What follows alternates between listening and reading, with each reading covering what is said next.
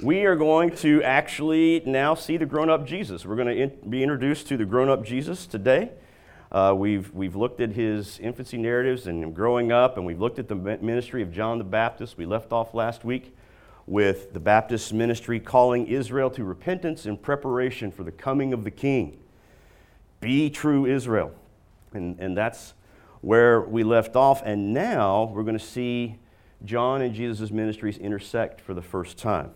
And we're going to look at Jesus' baptism and his temptation or t- testing in the wilderness.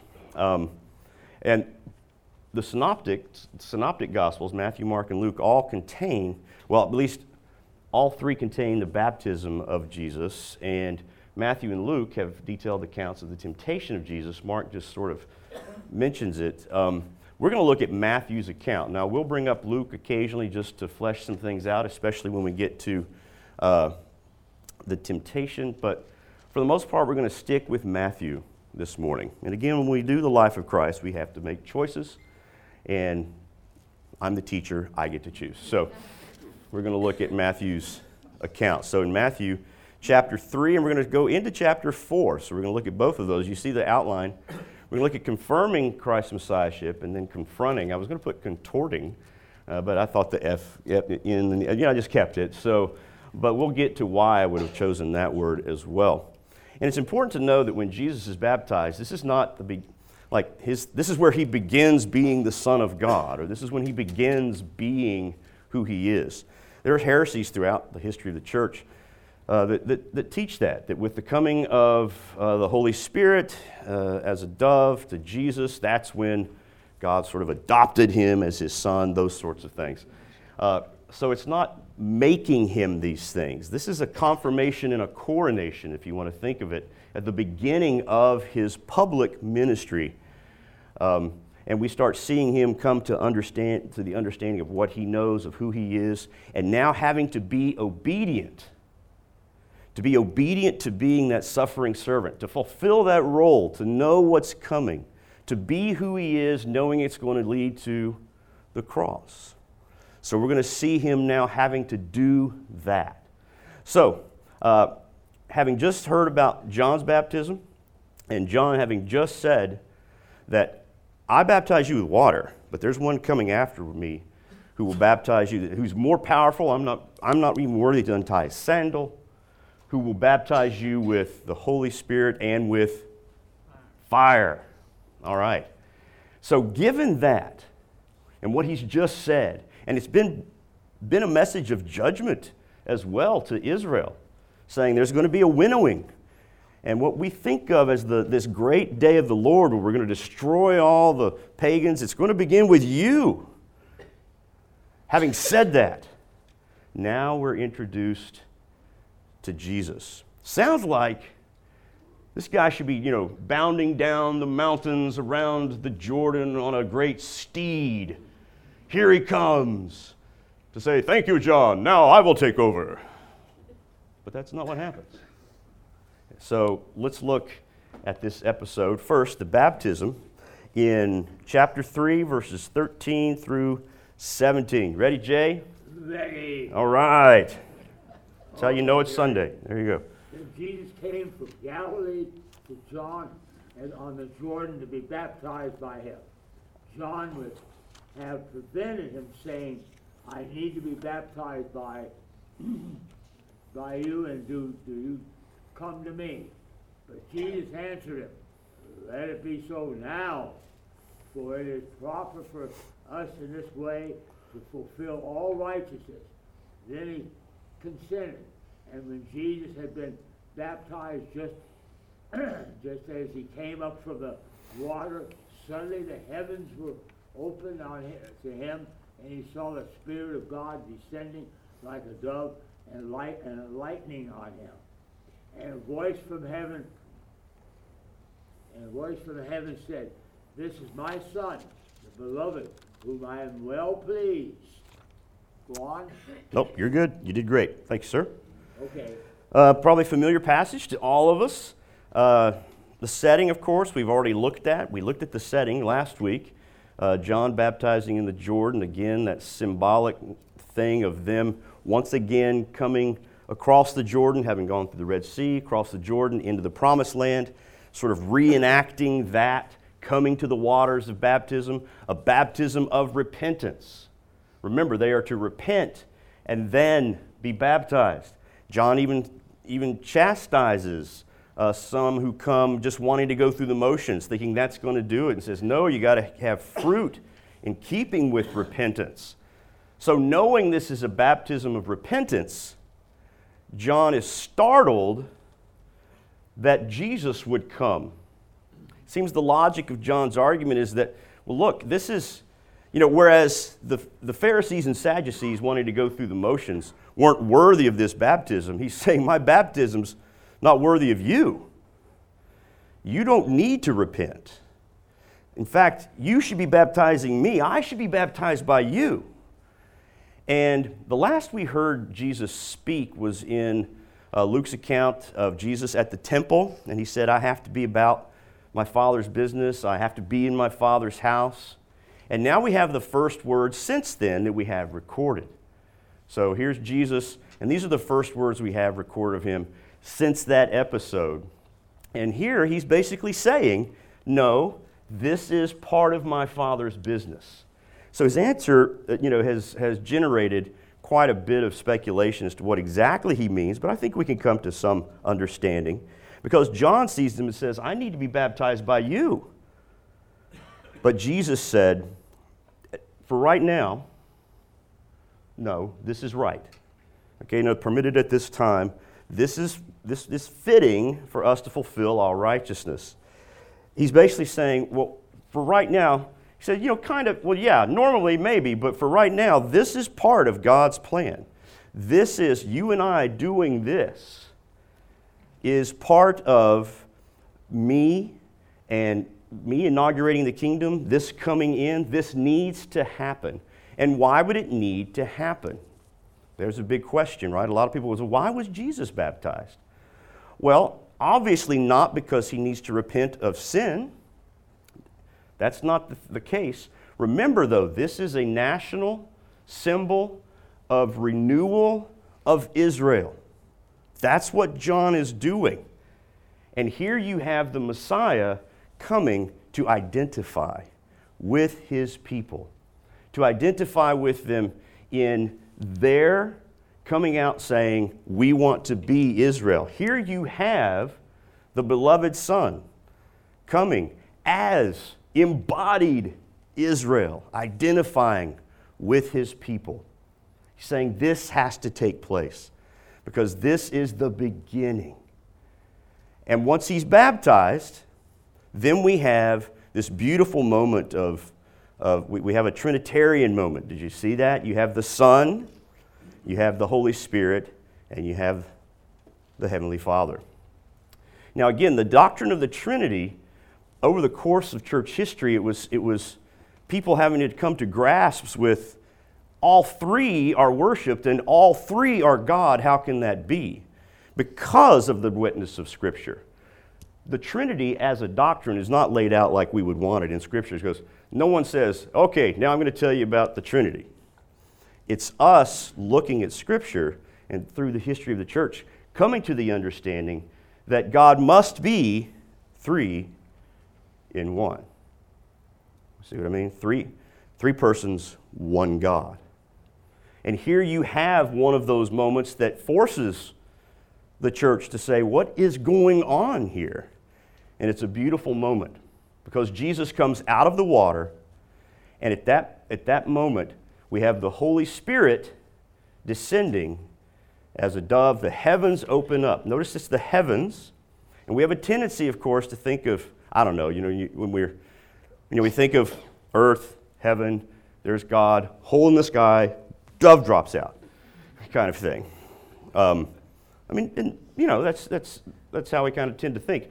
Rather than the heavens, the idea of the realm of God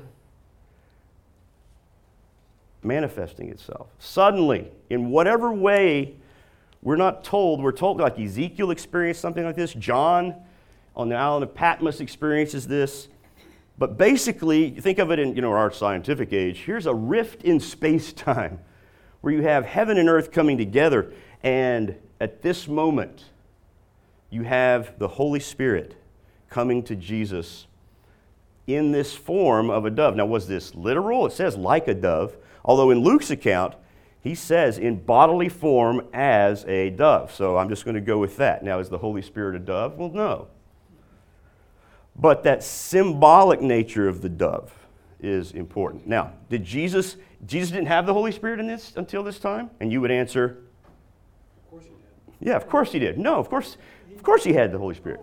Yeah, we're told that at his birth. So that's not what's going on here.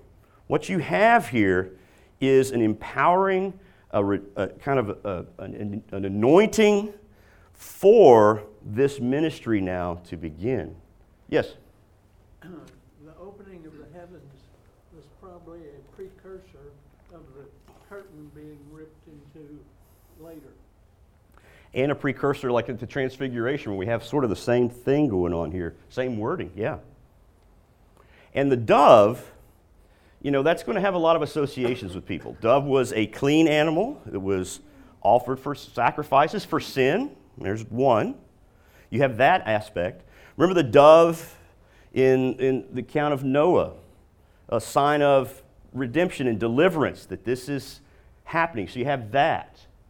Uh, the, the rabbis at the time and scholars at the time pictured the Holy Spirit at creation hovering in the form of a dove. So you have a lot of things going on here.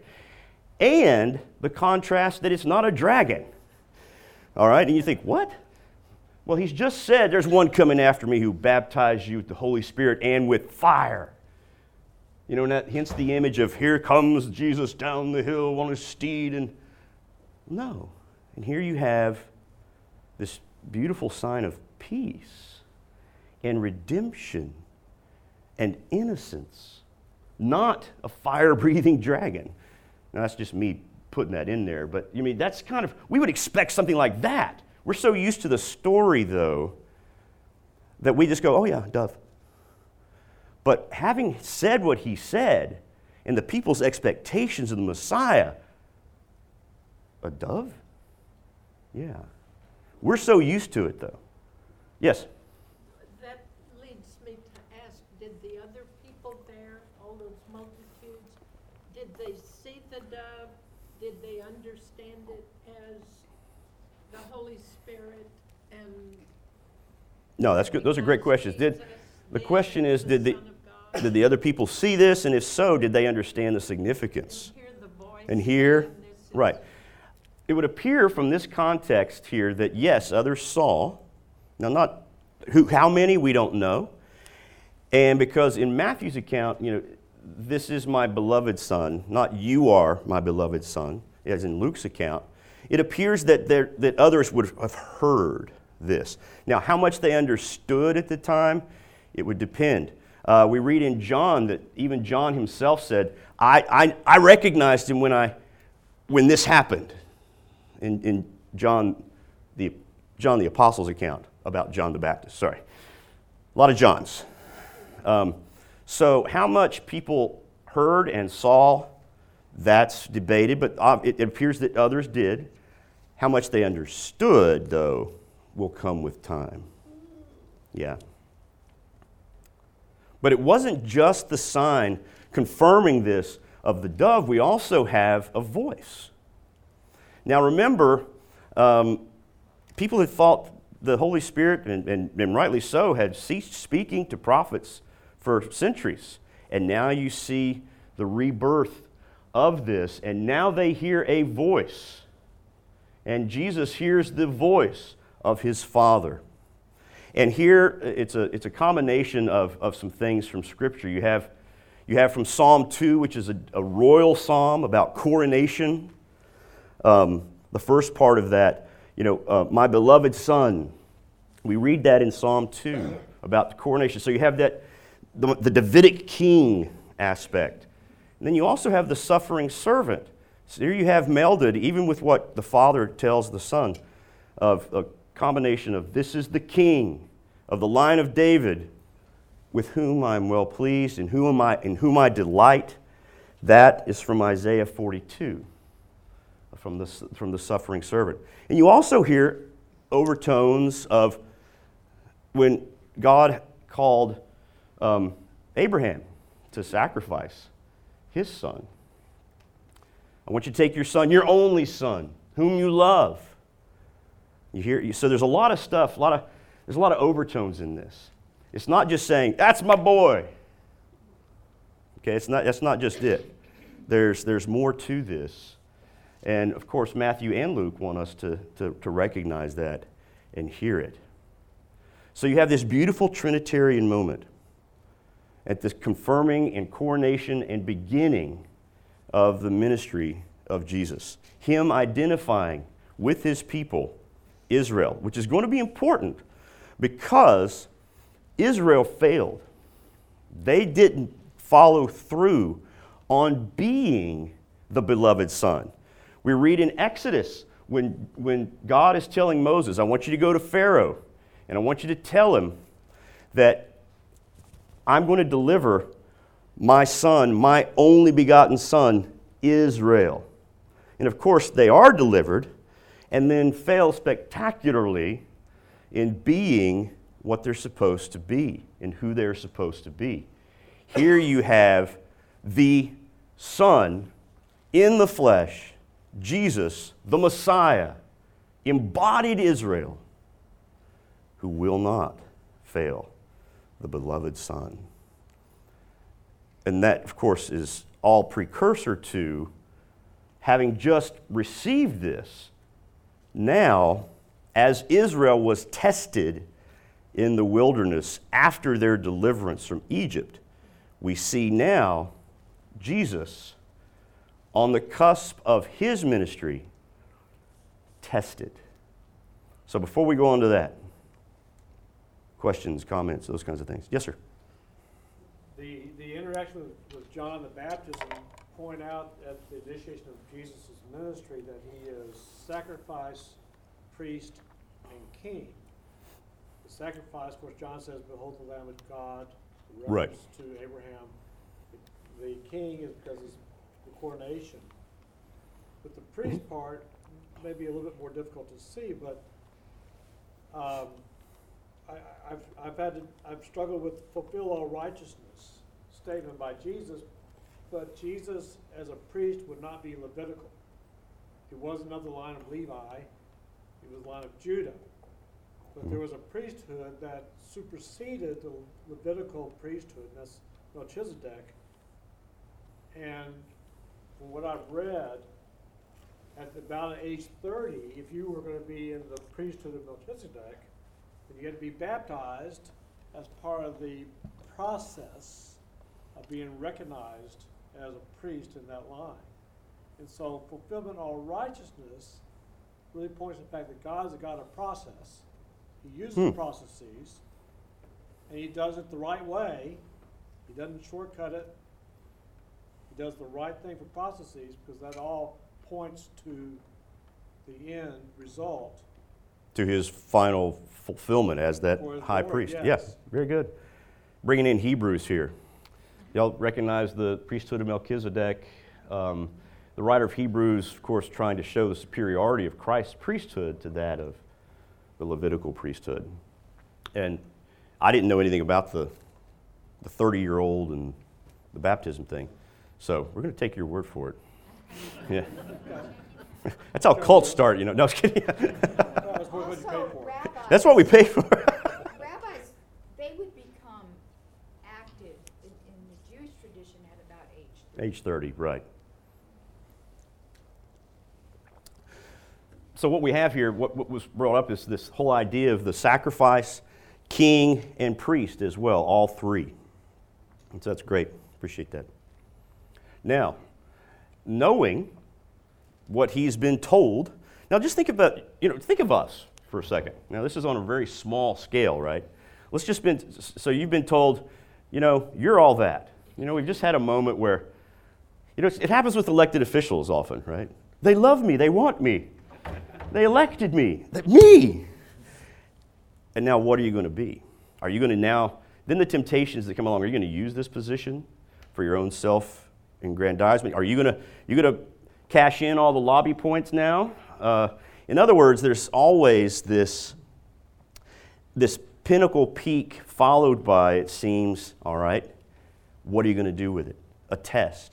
Now, this is not unusual. This happened with Israel. We're told in, in Deuteronomy that why, you know, they're, they're in the wilderness for 40 years because of disobedience.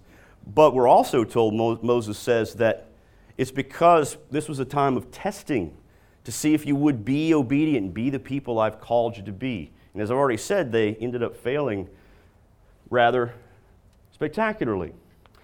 Here now we have that test, this confronting the messiahship. And I, I, and I wanted to say, like, contorting, because you're now going to have the enemy, the tempter, the, the Satan, the devil, and all of those are used here, by the way. We'll look at that in a moment. Coming to do just that. To, he's not doubting Jesus' messiahship or sonship he says, if you are the Son of God, since you are, is, is, the, is the appropriate understanding, then why don't you, and you know how subtle temptation is. That's how that works. And this, of course, harkens also back to the garden, right? Did God really say that? Did God really say, you know, and, and they saw that it was good for this and that? And so it's always subtle. And we're going to read about this temptation in the wilderness. Now, the wilderness is most likely the east, east wilderness uh, from the Jordan River near the Dead Sea. It even had a name that meant desolate.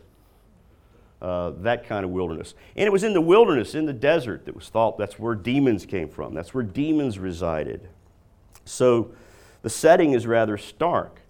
And you're going to hear, you're going to hear a lot of things that are familiar from previous episodes in Scripture as well, especially regarding the 40 days.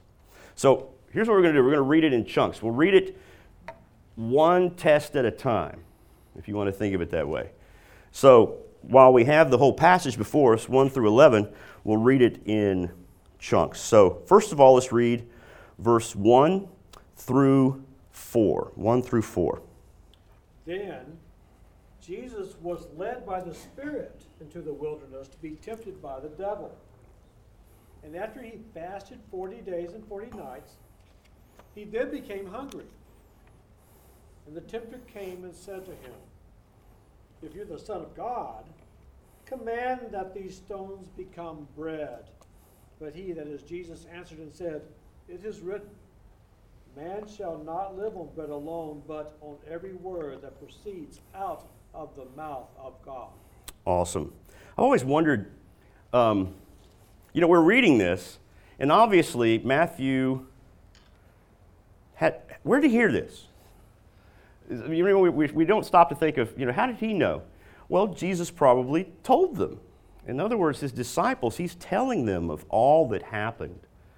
Uh, Luke, of course, researched it later, but here you have, in other words, we need to ask ourselves wow, this was probably Jesus telling them about this and giving background and helping them to understand what was going on.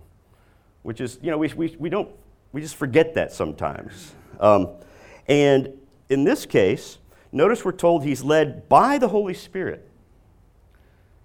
So this is intentional. He didn't just go wandering off. Uh, the, you know, Satan didn't tug him out. He was led by the Holy Spirit. This is part of God's plan to be tested, tempted by, look at the agent, however, to be tested by, tempted by the devil. Does that sound familiar? Not your own. My life. Okay. No. Um, so right? They're going to go to the book of James where it says God doesn't tempt people, it's the devil who tempts people. And this one almost getting there, but you made that distinction. Holy Spirit led him there, but the devil did the same. Right. God does not tempt to evil. And we have an example, of course, in Job, that, that old, old book of the Old Testament, where God allows the testing, but the agent is the fallen one, the deceiver, Satan. Um, the Greek term diabolos is where we get devil, and you hear diabolic and all of that coming from there. And that, that means deceiver. for the most part. Uh, and Satan is Satan. It's the Satan, Hasatan in Hebrew. That's the Hebrew term. And that means accuser. And both have, have similar meanings of adversary as well. That term Satan was not a proper name per se in the Old Testament, but a description. The accuser, the one who comes before God to accuse his people. Yes? So this might be where you're going, but Oh. uh, it was also interesting, we relate back to two weeks ago, I believe it was. There was this thing about why does God, Jesus who's already perfect, but say, and Jesus grew in God's favor.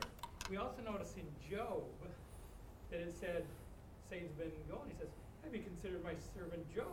Sort of, so I, I see a little parallel there as well. Interesting. yeah. Right. And this is, it is one of those things, too, where we're thinking about Jesus and being tempted and all those things. Uh, you know, speaking of Hebrews, the, the writer of Hebrews tells us that though he was a son, he learned obedience through what he went through. We have a tendency, um, and, and it's interesting because we are so far removed from the, the events of, that actual happened, we have a tendency to overemphasize Jesus' divinity and underemphasize his humanity. Whereas the early church, because he was there, they had trouble understanding his divinity. So to know, to learn that he had to grow up and he had to learn and he had to go, he had to learn, he had to be obedient and to do things that we as humans do, we, that kind of shakes us a little bit. But it reaffirms as well our understanding that Jesus is both fully divine but fully human, yet without sin. Which is always, there's all that weird tension. So, well, could he be tempted? Well, according to this, yes. You know, there's a lot of, a lot of speculation. Was Jesus not able to sin or able not to sin? Those are the questions of impeccability and those sorts of things. But which was it? A lot of folks say, well, no, he's, he's God. He, he wasn't able to sin. But then people would say, well, if that's the case, then he's not tempted. There's no temptation if, if there's no chance of going wrong. Or people say, well, no, he was just able not to sin. And then that leads to folks being nervous about, well, wait a minute. Uh, you know, so he's like us, he had a sin nature? And I think perhaps my way forward through this is that you had those perfect humans in the garden, no sin nature at that time, who were capable of obedience and disobedience, but no sin nature. Um, and, and being fully human in that sense, that's how I kind of, that helps me to understand how he could be tested, tempted. In every, and we're told in every way we are, yet without succumbing. More tempted than us. Our temptation ends because we usually succumb. Does that make sense? We only go so far and then, all right, Well, we, Yeah. living in the wilderness. We're in the wilderness. There you go. Yeah. Where were we? Oh, yeah, the, the names um, Satan and, and, and devil, and also we're, we're told, you know, the tempter. So, in the same way, too, we're, how are we to picture this going on, right? How is this staged? You know, in Jesus movies and all those sorts of things. How does this happen? And not, we're not given enough detail to figure out how all of this happens. Are they sitting down having a talk? You know, how did this work? Um, was it just internal? Uh, again, if, if Matthew learned this and the, the apostles learned this from Jesus, he, even he perhaps doesn't provide those answers. But it's real. That's the thing. And we live in a world that goes, huh, devil, come on. You mean you believe in a guy in a red suit and horns with a pitchfork and all that stuff? Well, no. I don't believe that. I don't think you do either. Those are all accretions over time that are almost caricatures. But a real, a real spiritual force of evil, yes. I think that's the only way to make sense of our world. That there is a battle. And notice right away, right away, the beginning of Jesus' ministry, who shows up first? Here he comes. Here comes the accuser. Here comes the deceiver. Here comes the tempter. A lot of people wonder why there's so much demonic activity early on in the New Testament and then it just kind of fades away. It's because you have God incarnate on the scene and the devil knows what's coming.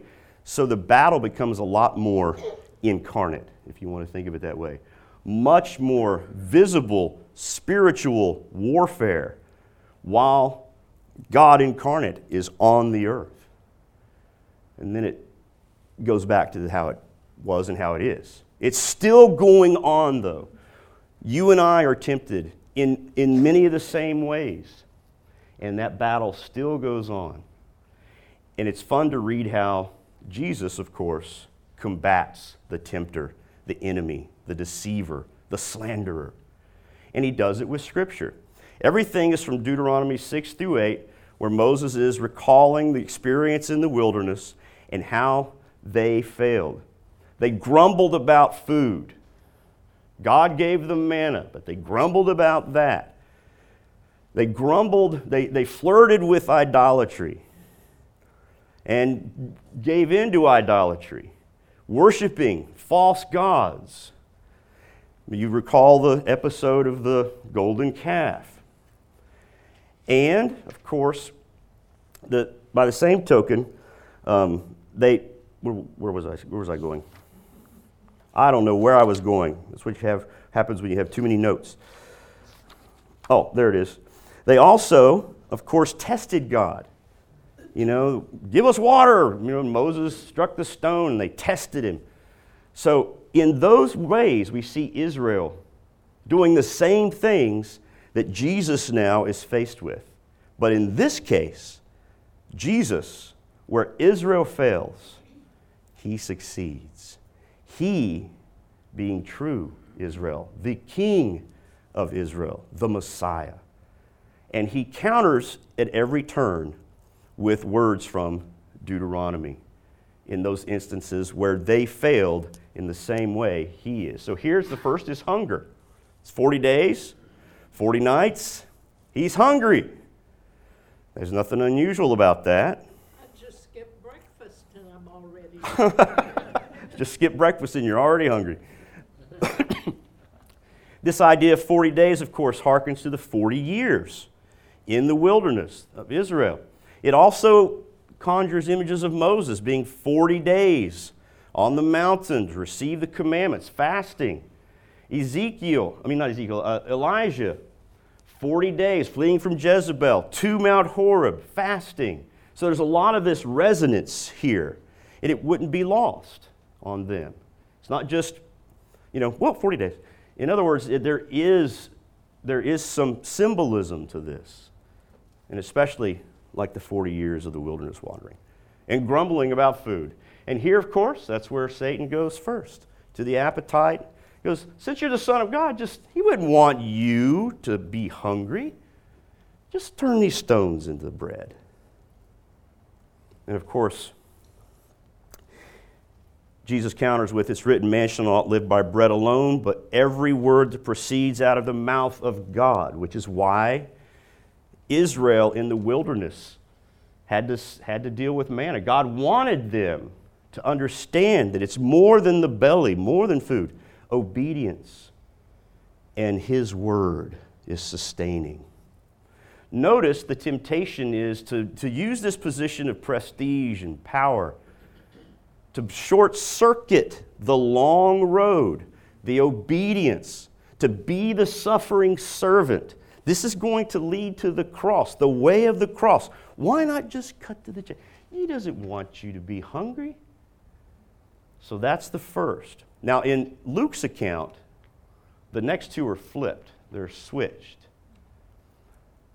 Most scholars believe that Matthew's account is probably the order. Luke changed them to end with Jerusalem because Luke's always pushing Jesus to Jerusalem in his narrative. And then in Acts, from Jerusalem out. So to Jerusalem, then Jerusalem out. But they're the same temptations. Yes, sir. This first temptation really kind of asked Jesus not to be fully human. You're hungry, you're God, just make yourself some food.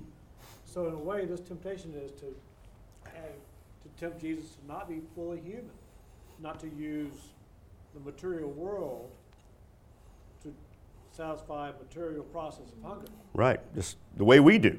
Yeah, Yes. that's good. Again, that tension between full humanity and full divinity that we can't wrap our minds around. Well, the second temptation, he moves him now to, and again, it, it, it switched in Luke's account, but here, verses 5 through 7. Someone read those. The second test. Then the devil took him into the holy city, and he had him stand on the pinnacle of the temple. And he said to him, If you are the Son of God, throw yourself down, for it is written, He will command His angels concerning you, and on their hands they will bear you up, so that you will not strike your foot against a stone. Jesus said to him, On the other hand it is written, You shall not put the Lord your God to the test. All right. So even the devil can quote scripture. There you go. It's always stunning, you know, for people to know. I'll guarantee you the devil knows the Bible better than you do. I mean, he's got a vested interest. Um, you know, and James even tells us hey, the demons believe and they tremble, they shudder. It's not as if they don't believe, they don't have saving faith. They don't trust in the Messiah, but they know who he is. And they don't like what's in Scripture, but they know Scripture. And of course, here he quotes accurately. He leaves out a little spot. All right. Now, some say, well, that's the deception that he leaves out something. But Matthew does the same thing. Okay. Matthew quotes Scripture and he leaves out stuff. So we got to be careful about going too far that he's twisted Scripture by leaving out something. Um, I think he's just showing, you know, hey, you know, that's what it says. Um, and this time, of course, it's the temple. If you are, since you are the Messiah, come on. Don't do this long route of suffering and identifying with your people and dying for their sins and all these things. There's already people who are thinking that the Messiah will come down from the Mount of Olives and enter triumphantly into the temple and stand at the top of the temple. There's, that's already out there. Just so he says, all right, there you go. And not only that, just, just jump. Scripture says, you talk about spectacular. What, look at that. You know, the, the, the psalm says that, you know, his angels will protect you. And the psalm in its original context is about all of us.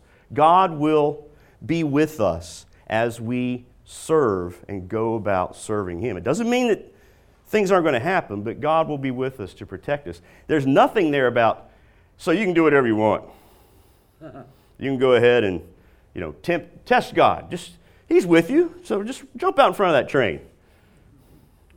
And of course, a lot of people say those kinds of things. They say, well, unless God does this, I'm not going to believe, or those kind of things. We don't know what we're asking for. This is an aside. Um, if God did those sorts of things, imagine what kind of world you're living in, where nothing would be predictable, nothing stable, because at every moment of every day, for every person, conditions would be changing all the time we would live in sort of a hodgepodge cacophony of miracles all over the place, and we wouldn't be able to live. We don't know what we, we're wishing for when we want these things. We want it for us. Just change it for us. You know. And here, of course, he's tempting him.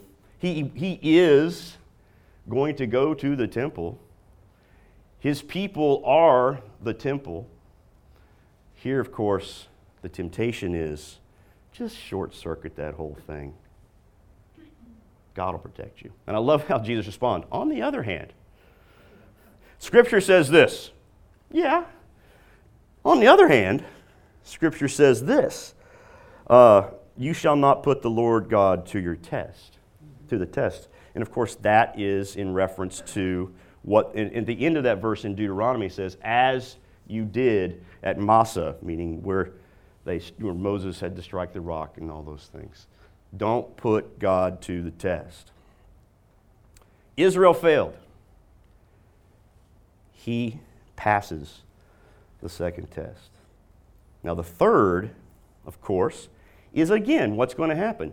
Every knee will bow, every tongue will confess that Jesus is Lord to the glory of God the Father. He is Lord over all nations, all that's, that will come to pass. So now, of course, the, the temptation is hey, the ends justify the means. Just short circuit all that. And, and, he, and then he really just shows his cards, right? Satan just says, just bow down and worship me. And of course, therein lies a lot of literature in Western culture from then on out. Selling your soul to the devil. You could probably think of things you had to read in school, of that, that and then there's usually once a year another movie or there's some episodes. It's just a recurrent theme of get what you want, but see what I mean? But sell your soul to the devil. Worship him. There's always a cost. And here he, he says, so I'll show I here it is, it's all yours. Which is going to be anyway. And he says, All this is yours if you'll just fall down and worship me. And Jesus responds, First of all, begone, Satan. Get out of here. Scram. How, did any of you say be gone this week? be gone. That's another one. Use that this week. Find a way to use that. Does that sound familiar? Who else does he say that to?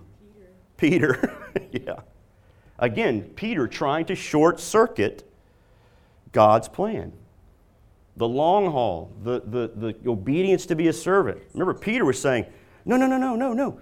And, and Jesus tells him, Get behind me, Satan. Be gone. Go away. It's written, You shall worship the Lord your God and serve him only. And again, from Deuteronomy, recalling Israel's failure in serving other gods. And what's what's great about how Matthew ends the account is that you have the fallen angel, the chief fallen angel, the deceiver, the slanderer, the tempter, the devil, Satan himself, there. And when he's gone, who shows up? The real angels. You know, I mean, not, the, they show up and minister to Jesus. Israel failed. Jesus succeeds. Adam failed, Jesus succeeds. The new Adam, the new Israel, the Messiah, the testing. Now, that's not going to end. Of course, there's going to be further temptations and testing. That, there's, devil's not just going to go, oh, well, done. He got me. um, doesn't happen that way. There's more to come. But this, this beautiful episode here of, on the heels of his baptism, demonstrating his willingness to be the obedient servant as the king of David, knowing what's going to happen in the long run. And thank God that he did. You and I will face temptation and always will.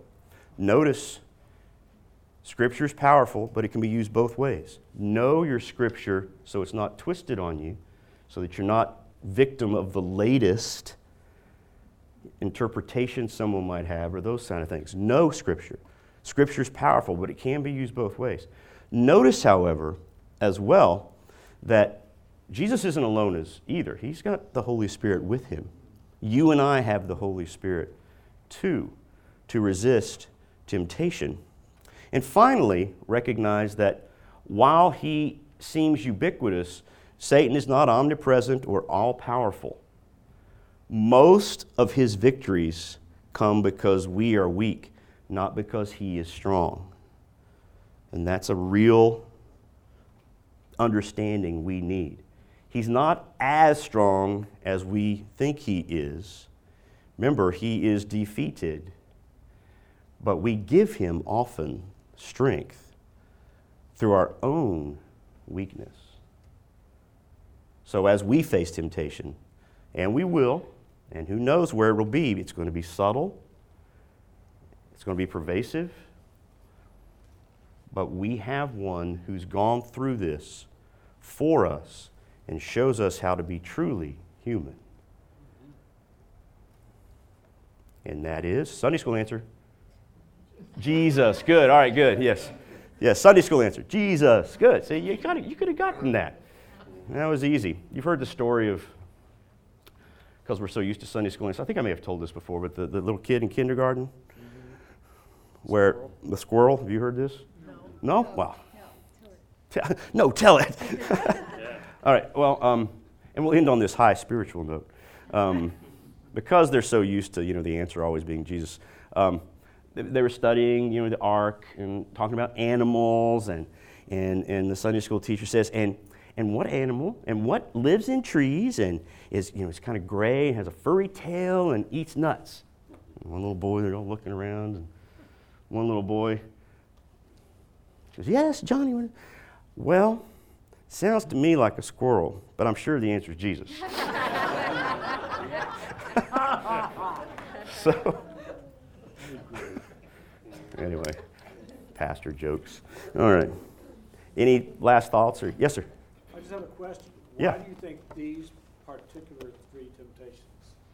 You know, there's a lot of, that, well, there's three things that Israel struggled with. Number one, um, you also have in early church history people talking about, you know, um, the, the major sins of like gluttony and boastful, you know, and you can go to James, right? Then the sins of the, the lust of the eyes and the lust of the flesh, boastful pride of life, those things, uh, parallels there as well.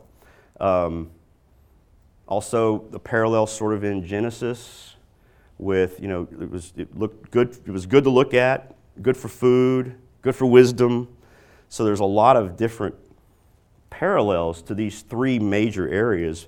My my main understanding, at least, is that it parallels those areas where Israel failed spectacularly. But there's those other undercurrents as well.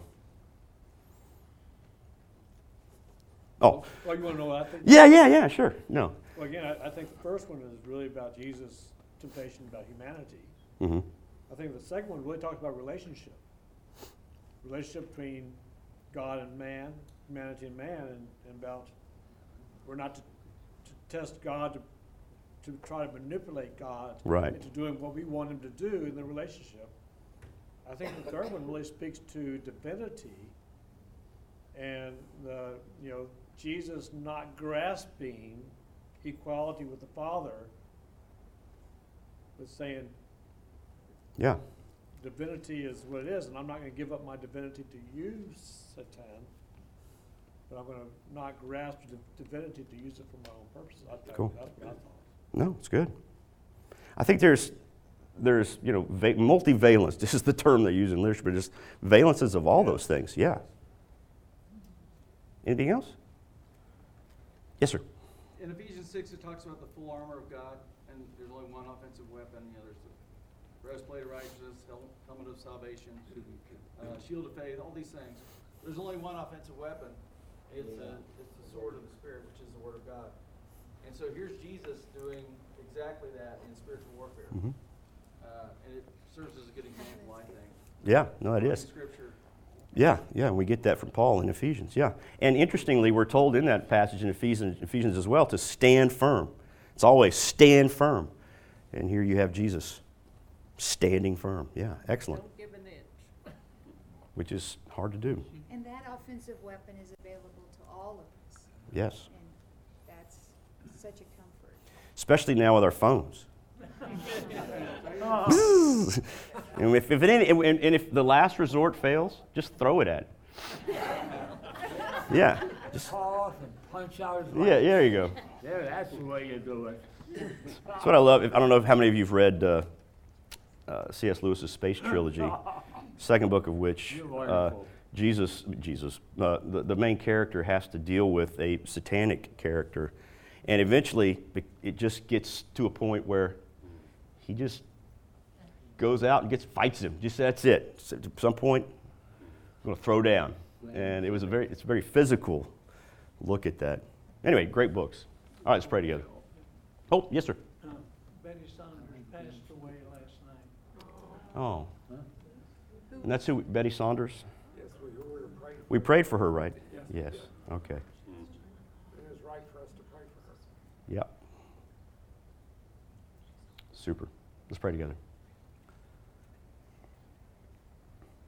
It's with profound thanksgiving that we are here, knowing that uh, we are here because of your faithfulness and your grace. It's nothing about us that we deserve any of this. To be together, to be in this beautiful facility, to be where we are, when we are, uh, to have the blessings we have. And it's by grace alone. We're reminded of Israel in the wilderness, told that they would go to a land of, of cisterns they didn't dig, and houses they didn't build, and crops they didn't plant. And there's that temptation to become arrogant in our own, uh, in our own situation. So thank you. Thank you, thank you that we get to be here together because of the faithfulness of so many who have come before us and the faithfulness that you demonstrate to us all the time. As we go through this week, we know that we will face temptation, that we too uh, will face battles. Our prayer is that we learn from this, that we depend upon your Holy Spirit, that we take the entire scope of Scripture with us, and we live the words we study. We pray this in Christ's name. Amen.